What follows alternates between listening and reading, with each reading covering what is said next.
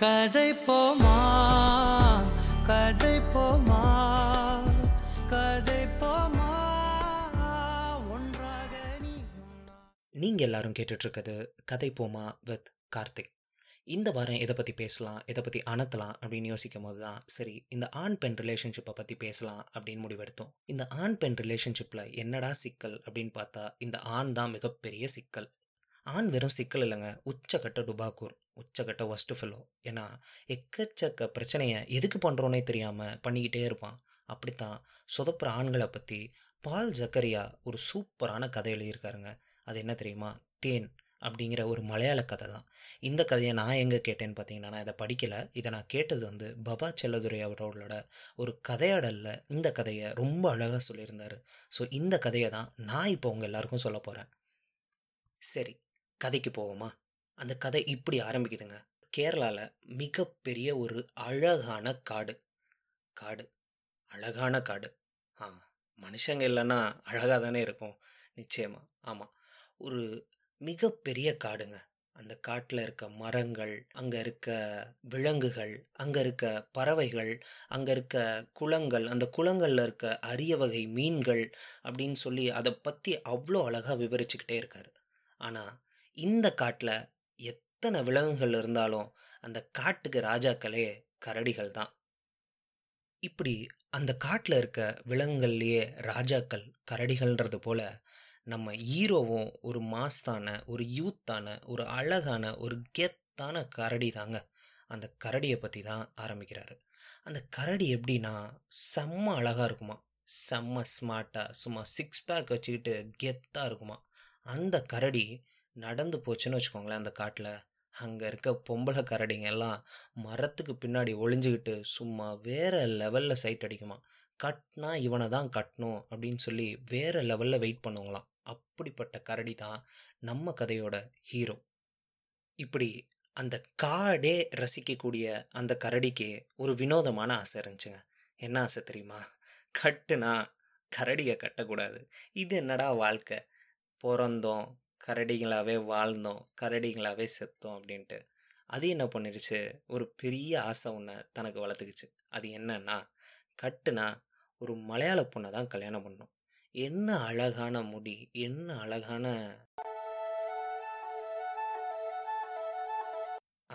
Okay okay. நான் இல்லை. அந்த கரடி தான் ஃபீல் பண்ணுது. இப்படி தான் ஒரு பயங்கரமான ஆசையை தனக்குள்ளேயே அந்த கரடி வளர்த்துக்குச்சுங்க. அது மட்டும் இல்லாமல் அந்த கரடி போய் அதோட ஃப்ரெண்ட்ஸ் கிட்ட மச்சான் எனக்கு ஒரு பெரிய ஆசைடா. நான் கல்யாணம் பண்ணால் ஒரு கரடியை கல்யாணம் பண்ண மாட்டேன். ஒரு மலையாள சேச்சியாக பார்த்தாண்டா கல்யாணம் பண்ணி செட்டில் ஆகணும் அப்படின்னு சொல்ல அதுங்களோ இந்த கரடியை செம்ம செய்கை செஞ்சிருச்சான். செய்கை செஞ்சது மட்டும் இல்லாமல் இதை கிண்டல் அடித்து அவமானப்படுத்திடுச்சு. அவமானப்படுத்தினோன்னே இது என்னடா இப்படி பண்ணுறீங்க அப்படின்னு கேட்க அதுங்களோ பின்ன என்னடா? உனக்கு இருக்க மவுஸுக்கு உனக்கு இருக்க மாசுக்கு எத்தனை கரடி லைனில் நிற்கிது நீ என்னடானா போயும் போய் ஒரு மனுஷ பொம்பளைய போய் கல்யாணம் பண்ண போகிற அப்படின்னு சொல்கிற உனக்கே கேவலமா இல்லை? என்னடா? அதுங்களுக்கு பாரு தலையில் மட்டும்தான் முடி. நமக்கு உடம்பெல்லாம் முடி. சும்மா கெத்தா. சரி ஓகே. அதை விடு நமக்கு நாலு கால். அதுக்கு ரெண்டே கால்ரா? நடா நீ? அப்படின்னு சொல்லி கேவலப்படுத்த இந்த கரடி ரொம்ப கொய்யனாகி ஒரே அழுகையாங்க. அந்த கரடியோ அழுது நொந்து போய் வீக்காகி இதுக்கு மேலே நமக்கு இருக்க கடைசி ஹோப்பு கடவுள் தான் அப்படின்னு சொல்லிட்டு கடவுளை தேடி போயிருக்குங்க. கடவுளை தேடி கடவுள் இருக்க இடத்துக்கு போனால் அங்கே கடவுள் என்ன தெரியுமா பண்ணிகிட்டு இருந்தாரு? உட்காந்து கிரிக்கெட் மேட்ச் பார்த்துக்கிட்டு இருந்தார்.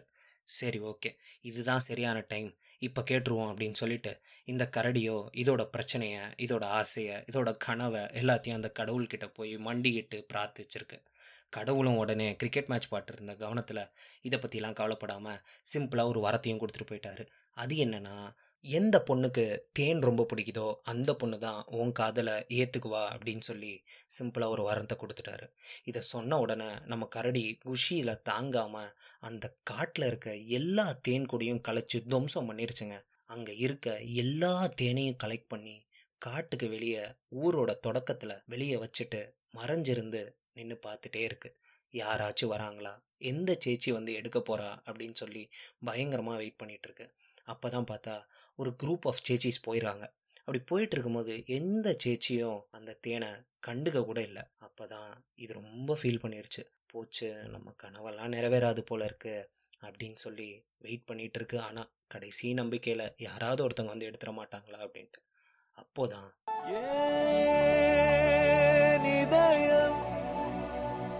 உடைத்தான்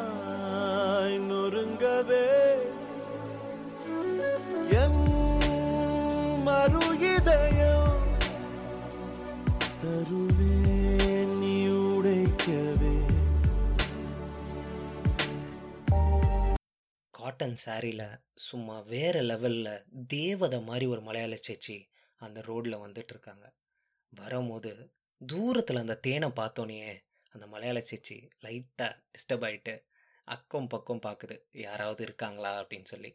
பார்த்தா யாரும் இல்லை. சரி இந்த தேன் நமக்கு தான் சொல்லி வேகமாக ஓடி வந்து அந்த தேன்கிட்ட சம்மணம் கொட்டி உக்காந்து அந்த தேனை ரெண்டு கையாலையும் எடுத்து அப்படியே உடம்புல வலிய வலிய அவ்வளோ அழகாக சாப்பிடுது. சாப்பிடும் போது நம்ம கரடி இருக்கார்ல செம்ம குச்சி ஆயிட்டார். குச்சியானது இல்லாமல் அப்பவே முடிவு பண்ணிட்டாரு. இவ தாண்டா நம்ம ஆள். இவகிட்ட தான் நம்ம போய் சொல்ல போகிறோம் அப்படின்னு சொல்லிட்டு அந்த பொண்ணு சாப்பிட்டுட்டு இருக்கும் போதே நம்ம கரடி அங்கே போயிட்டு பக்கத்தில் போயிட்டு சிம்பிளாக ஐ லவ் யூ. அப்படின்ருச்சு அப்படின்னோன்னே இந்த பொண்ணு சிம்பிளாக எதுவுமே ரியாக்ட் பண்ணாமல் அப்படியா? ஐ லவ் யூவா சரி என்னை காட்டுக்கு கூட்டிகிட்டு போ அப்படின்னு கேட்குறா கேட்ட உடனே அதுவும் காட்டுக்கு கூப்பிட்டு போகுது. காட்டுக்கு கூப்பிட்டு போனோடனே இவ தேனை சாப்பிட்டுக்கிட்டே சிம்பிளாக கேட்டா உன் பேங்க் பேலன்ஸ் என்ன? அப்படின்னு. அதுக்கு அந்த கரடி என்ன சொல்லியிருக்கோம்? என்ன பேங்க் பேலன்ஸு பேங்க் பேலன்ஸ் என்ன பேங்க் பேலன்ஸு இந்த காடே நம்மள்தான். இந்த காட்டில் இருக்க மரம் செடி கொடி எல்லாமே நம்மளது தான் உன்னை நல்லா பார்த்துப்பேன் கவலையே படாத அப்படின்னு சொல்லி மனசை தேத்த இந்த பொண்ணும் என்னடா இந்த மனுஷ பயல்களோட வாழ்ந்துட்டோம்? நமக்கு ரெண்டு அக்கா ரெண்டு அக்காவும் ஒரு மலையாளத்தானுங்களுக்கு தான் கல்யாணம் பண்ணி கொடுத்துருக்காங்க. அவனுங்க என்ன நல்லா பார்த்துக்கிட்டானுங்க? நம்ம ஏன் எல்லார் மாதிரியும் ஒரு வாழ்க்கையை வாழணும்? நம்ம இந்த கரடியை கல்யாணம் பண்ணிக்கிட்டா தான் என்ன? அப்படின்னு சொல்லி ஒரு முடிவெடுக்கிறா. இப்போ கேட்குறா ஏன் ஐ லவ் யூன்னு இங்கிலீஷில் சொல்கிற மலையாளத்திலேயே சொல்ல அப்படின்னோடனே அந்த கரடியும் அழகாக மலையாளத்தில் ப்ரப்போஸ் பண்ணுது இவளும் ஏற்றுக்கிறா அடுத்து என்ன? கல்யாணம் தானே. ஸோ கல்யாணத்துக்கு வீட்டில் முதல்ல போய் பர்மிஷன் கேட்கணும் அதனால் அந்த பொண்ணு என்ன பண்ணுறா இங்கே பாரு நீ என் கூடவே வா. என் கூட வா. ஆனால் நீ எதுவுமே பேசாத. நீ பேசினேன்னு வச்சுக்கேன் ஏடா கூடமா ஏதாச்சும் ஒரு கதை கிளப்புவாங்க. நீ பேசாத. நான் சொல்கிறத மட்டும் கேளு.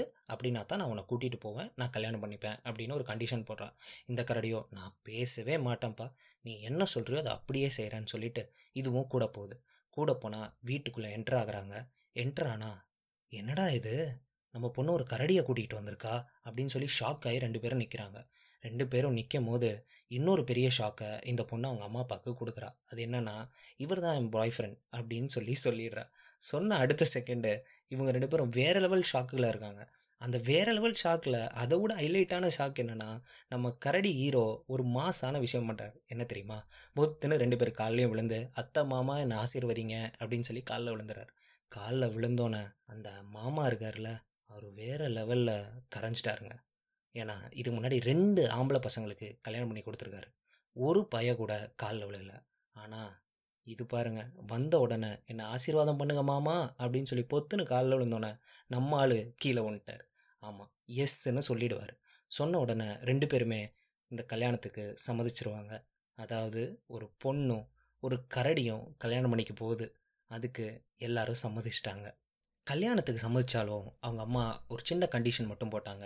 அதாவது நீங்கள் ரெண்டு பேரும் இந்த வீட்டில் வாழக்கூடாது. ஏன்னா வாழ்ந்தீங்கன்னா ஒரு பொண்ணும் கரடியும் குடும்பம் நடத்துகிறத பெரிய நியூஸ் ஆக்கி அதை பப்ளிஷ் பண்ணுறதுக்கு நம்ம வீட்டுக்கு வந்து ஆயிரம் பேர் நிற்பானுங்க நமக்கு ஒரே தொந்தரவாக இருக்கும். நம்மளால் நிம்மதியாக வாழ முடியாதுன்னு சொல்லிட்டு சிம்பிளாக சொல்லிகிட்டு இருக்கும் போதே அந்த பொண்ணு சொல்லிடுறா சேச்சே அதெல்லாம் இல்லைம்மா அது எப்படி நான் கல்யாணத்துக்கு அப்புறம் உன் கூட வாழ்வேன்? நான் என் மாமியார் வீட்டுக்கு தான் போக போகிறேன் அப்படிங்கிறா. இவ்வளோ மாமியார் வீடா? அப்படின்னா எதிரியம்னா நம்ம காடு. காடு தாம்மா மாமியார் வீடு. என்ன? இந்த வீடு அஞ்சு சென்ட்டு. என் வீடு எவ்வளோ சென்ட்டு தெரியுமா? ஐம்பது ஏக்கர். அஞ்சு சென்ட்டெல்லாம் கிடையாது அப்படின்னு சொல்லி கல்யாணம் பண்ணுறதுக்கு முன்னாடியே மாமியார் வீட்டு பெருமையை பேச ஆரம்பிச்சிடுறா. சரி கல்யாணம் பண்ணியும் முடிச்சிடுறாங்க. கல்யாணம் பண்ணிட்டு ரெண்டு பேரும் காட்டில் போய் சந்தோஷமாக இருக்காங்க. அப்படியே போகுது. ஒரு ஒரு வருஷம் ஆனதுக்கப்புறம் ஊரில் இருக்க அம்மா அப்பாவுக்கு ஒரு குட் நியூஸ் வருது. அது என்னென்னா பொண்ணுக்கு பிரசவம் முடிஞ்சு மாப்பிள்ளையும் பொண்ணும் வீட்டுக்கு வராங்கன்னு சொல்லி இந்த நியூஸை கேட்டோன்னே அவங்க அம்மாவுக்கு ரெண்டு எக்ஸைட்மெண்ட் ஒன்று பிறக்க போகிறது நார்மல் குழந்தையா இல்லை கரடி குட்டியாங்கிறது. ரெண்டாவது மாப்பிள்ளையும் பொண்ணும் ஒரு வருஷம் கழித்து வீட்டுக்கு வராங்க அப்படிங்கிறது. சரி வீட்டுக்கு வராங்க. வீட்டுக்கு வந்தோன்னே பார்த்தா அது அழகான கரடி குட்டி. இதை பார்த்தோன்னே எல்லாருக்குமே செம்ம சந்தோஷம். வீட்டுக்கு வந்தோன்னே அந்த பொண்ணை கிச்சனுக்குள்ளே கூட்டிகிட்டு போயிட்டு அந்த அம்மா எப்பயும் போல் தலையை கோதி கேட்குறாங்க மாப்பிள்ள உன்னை நல்லா பார்த்துக்கிறாரா அப்படின்னு தான். இங்கே தானுங்க கதையே இருக்குது இவ்வளோ நேரம் நான் சொன்னதெல்லாம் கதையே இல்லை. இப்போ தான் அந்த பொண்ணு அழகாக ஒரு விஷயம் சொல்லுவா. என்ன தெரியுமா? என்னம்மா பிரச்சனை? எனக்கு என்ன பிரச்சனை? என்னை ராணி மாதிரி பார்த்துக்கிறாரு அந்த காடு அந்த காடே எனக்கு தான் தெரியுமா? நான் உங்ககிட்ட ஒரு சின்ன கிழங்கு வேணும் சின்ன பழம் வேணும்னு கேட்டேன்னா நான் எவ்வளோ தயங்கி தயங்கி கேட்கணும். ஆனால் இவர்கிட்ட நான் தேன் கேட்டேன்னா ஐநூறு லிட்டர் தேன் கொண்டு வந்து கொடுப்பாரு. பழம் கேட்டேன்னா அந்த மரத்தையே பிடுங்கி கொண்டு வந்துடுவார் அப்படி என்னை பார்த்துக்குவார். எல்லாத்தையும் விட குடியோ தண்ணியோ இல்லை சிகரெட்டோ எந்த பழக்கமும் கிடையாது. வாய் நாரவே நாராது முத்தம் கொடுக்கணுன்னா சந்தோஷமாக கொடுப்பேன். அப்புறம் என்னம்மா? இதை விட ஹைலைட் என்ன தெரியுமா? எங்களுக்கு குளிக்கணும்லாம் அவசியமே இல்லை. எப்போ தோணுதோ அப்போ போயிட்டு சந்தோஷமாக அந்த குளத்துல குளிச்சிட்ருப்போம். இந்த மாதிரியான வாழ்க்கையே எங்களுது கிடையாது. ரொம்ப சந்தோஷமாக இருப்போம். என்ன? அவர் ஒரு வாட்டி கூட சந்தேகப்பட்டதே இல்லை. நீ ஏன் அவன் கூட பேசுகிற இவன் கூட பேசுகிற வாட்ஸ்அப்பில் யாருக்கு டெக்ஸ்ட் பண்ண? நடராத்திரி ரெண்டு மணி வரை எதுக்கு முழிச்சிருந்த? இந்த மாதிரி எந்த ஒரு சந்தேகமும் இல்லை. என்னை சந்தோஷமாக பார்த்துக்கிறாருமா குழந்தைய பெத்ததோடு சரி. அதுக்கப்புறம் தாய்ப்பால் கொடுக்கறதோட சரி. வேற எந்த வேலையும் அவர் என்னை பார்க்க விட்டதே கிடையாது. குழந்தைய முழுவதுமாக அவர் தான் பார்த்துக்கிறாரு நாங்கள் இன்னும் நிறையா குழந்தை கூட பெற்றுக்கலான் இருக்கோம். ஏன்னா அவர் தான் எல்லாத்தையும் பார்த்துக்க போகிறாரு வளர்க்க போகிறாரு அப்படின்னு சொல்லி பெருமையாக சொல்ல சொல்ல சொல்ல அந்த அம்மா பெருமூச்சு விட்டுட்டு வெளியே வந்து பார்க்குறாங்க வாசலில் அந்த பொண்ணோட அப்பா நியூஸ் பேப்பர் படிச்சுட்டு கல் மாதிரி உட்காந்துருக்காரு இதை பார்த்துட்டு அந்த அம்மா உள்ளே போய் அந்த பொண்ணோட கையை பிடிச்சிட்டு அம்மா ஒரு அம்மாவா? உன்கிட்ட நான் எதுவுமே கேட்டதில்லை. இப்போ நான் ஒரே ஒரு விஷயம் கேட்குறேன் எனக்கு பண்ணுவியா? அப்படிங்கிறா. இந்த பொண்ணு சொல்லுமா? கண்டிப்பாக பண்ணுறேன் உனக்கு பண்ணாமையா? அப்படின்னோடனே அந்த அம்மா அழகாக கேட்குறாங்க ஏம்மா இதே மாதிரி ஒரு கரடி கிடச்சிதுன்னா எனக்கு வந்து ஒரு தடவை சொல்லுவியா? நானும் இது எல்லாத்தையும் விட்டுட்டு அங்கே வந்துடுறேன். அப்படின்னு சொல்லி அந்த அம்மா கேட்குறாங்க இப்படி தான் அந்த கதை முடியும். மகத்தான எழுத்தாளர் ஜி நாகராஜன் ஒரு விஷயம் சொல்லுவார். அது ஒரு அப்பட்டமான உண்மை. அது என்ன தெரியுமா? இந்த நாட்டில் இந்த ஊரில் ஒரு பொண்ணு வந்து இதயத்திலிருந்து நீங்கள் அந்த பொண்ணுக்கு முத்தம் கொடுக்கலனா கூட பரவாயில்ல. இந்த காஞ்சு போன மேலோதடு இருக்குல்ல அதிலிருந்து தரக்கூடிய முத்தத்தை வச்சுக்கிட்டே அந்த பொண்ணு உங்களோட ஐம்பது வருஷ தாம்பத்தியத்தை நடத்திடுவா அப்படிங்கிறது தான் எவ்வளோ பெரிய உண்மை? அப்படித்தானே எவ்வளவோ பெண்கள் நம்ம இந்த உலகத்தில் வாழ்ந்துட்டு வராங்க. குறிப்பாக இந்தியாவில் இருக்க பெண்கள் வாழ்ந்துட்டு வராங்க. எத்தனை பேரோட அக உலகத்தை பற்றி நம்ம சிந்திக்கிறோம்? சுத்தமாக இல்லையே. ஸோ யா இந்த கதையில் ஹியூமராக எவ்வளோ விஷயம் சொல்லியிருந்தாலும் இந்த கதையில் சொல்கிறது ஒரு ஆண் இந்த ஆண் பெண் உறவில் எப்படியெல்லாம் தோக்குறா அப்படிங்கிறத பற்றி தான் ஒரு ஆணோட வெற்றி எது தெரியுமா? ஆண் பெண் உறவில் ஒரு ஆணோட வெற்றிங்கிறது அந்த பெண் எவ்வளோ ஒரு சுதந்திர ராணியாக வாழ்கிறாங்கிறது தான் இப்படித்தான் இதை தவற விட்டு தான் ஒவ்வொரு ஆண் பெண் உறவுலேயும் ஒரு சிக்கல் உருவாகுது. அந்த சிக்கலோட தொடக்கத்தில் எங்கேயோ ஒரு ஆண் இருக்கான். அந்த ஆண் இனிமே இந்த மாதிரி பண்ணக்கூடாது. ஸோ அதுக்கு இந்த ஒரு கதை ஒரு சின்ன வித்தாக இருக்கும். இந்த கதை எவ்வளோ ஹியூமராக பயணித்தாலும் இந்த கதைக்கு பின்னாடி இருக்க பெரிய தர்க்கம் இருக்குல்ல அதை எல்லாருமே புரிஞ்சுக்கணும். So hope you all like that இதே மாதிரி அடுத்த வாரம் வேற ஒரு விஷயத்தை பற்றி பேசுவோம். அன்டில் தென் பாய் நீங்கள் கேட்டுட்ருக்கிறது கதை போமா வித் கார்த்திக். நீங்க எல்லாம் சுதந்திரமான பிராணி ஆகணும். சுத்தம் போல நடக்கக்கூடிய உரிமை வேணும். உங்களை காப்பாற்றிக்க உங்களுக்கு சக்தி வேணும். இன்னொருத்தன் வீட்டில் போட்டு பூட்டுறது போல அடிமைத்தனம் வேற இல்லை. ஆம்பளைக்கு என்ன கேடு? அவன் எப்படியோ போறான். அதை பத்தி நமக்கு என்ன கவலை? ஏன்னா அவனுக்கு ஒண்ணுமே தப்பு இல்லையே. அவன் சோறு தின்னாலும் சரி வேற எது தின்னாலும் சரி அதனால ஒண்ணும் தப்பு இல்லைன்ட்டாங்களே ஆனால் இப்ப அவனை பத்தி நாம கவனிக்க வேண்டியது இல்லை அவனை திருத்த வேணும்னா நாம துணிய வேணும்.